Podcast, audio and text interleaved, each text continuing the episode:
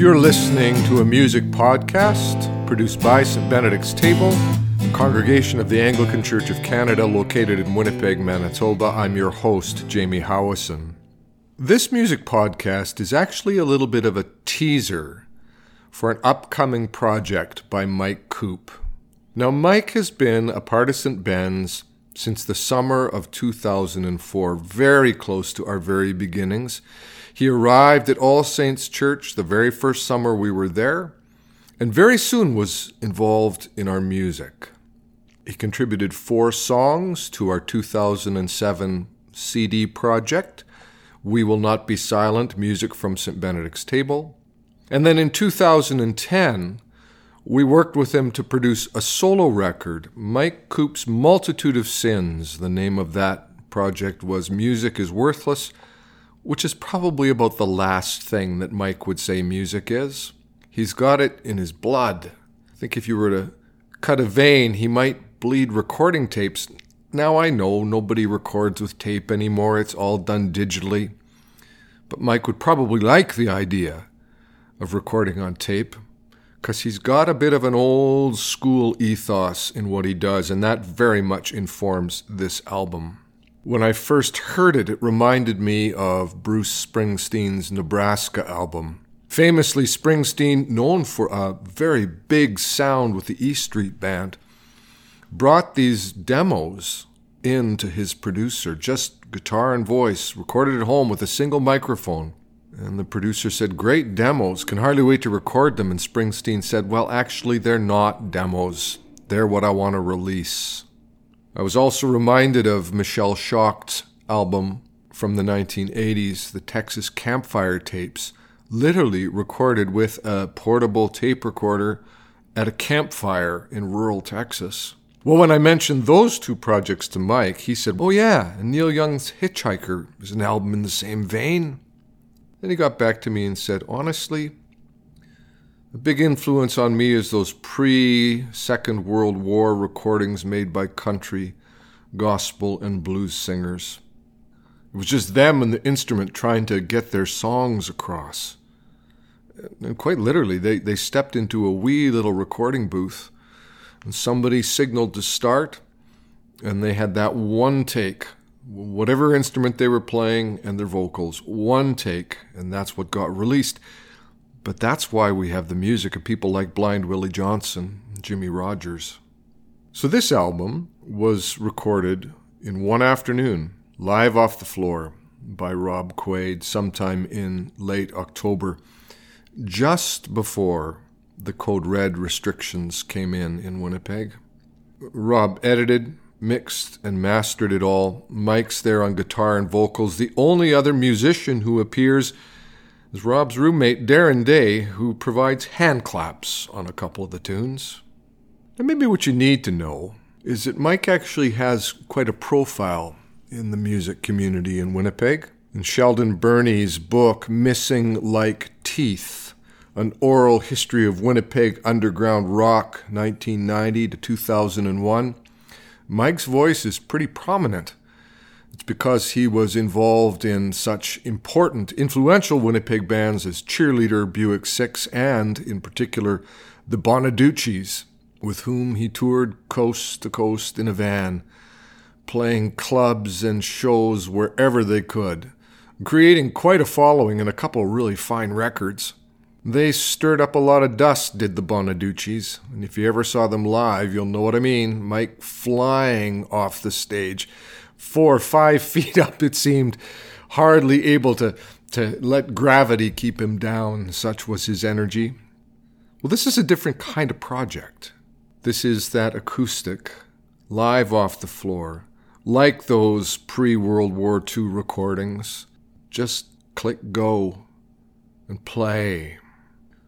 The album, by the way, which will be made available through streaming services and downloads, is named Brutal.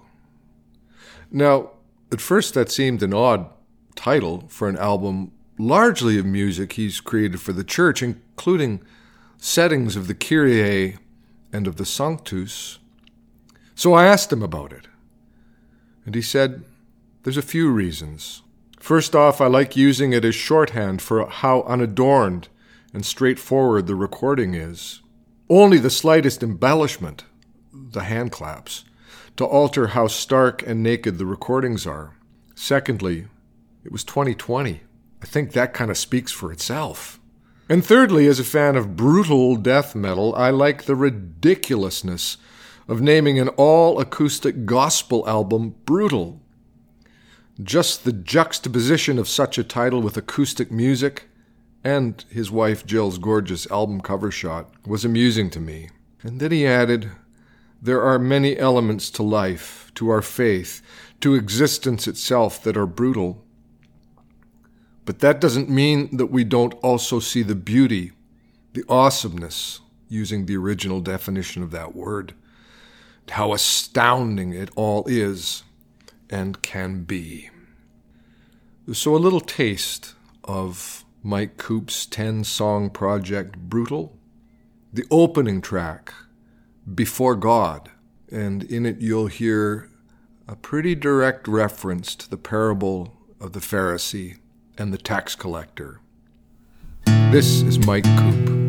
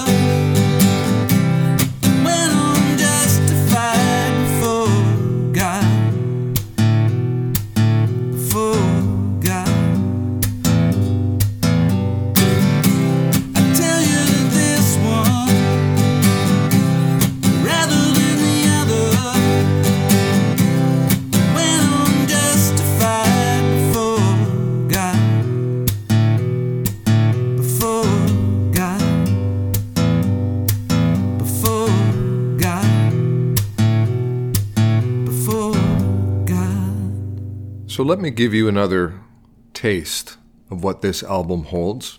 Again, a song written for use in our St. Benedict's table worship.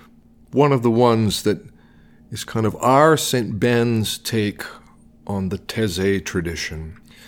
Just a few words, simple, but with real depth to them, that are then taken and sung in a cycle, repeated so that as you're coming up the aisle for communion, you don't need the words in front of you. You can just grab them and sing. And it's one of the ones we do really sing.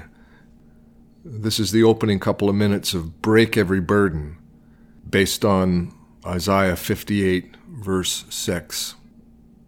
If you're on our email list or are a regular visitor to our website, you'll surely see very soon how you can hear the rest of this album. I'm your host, Jamie Howison. Thanks for listening.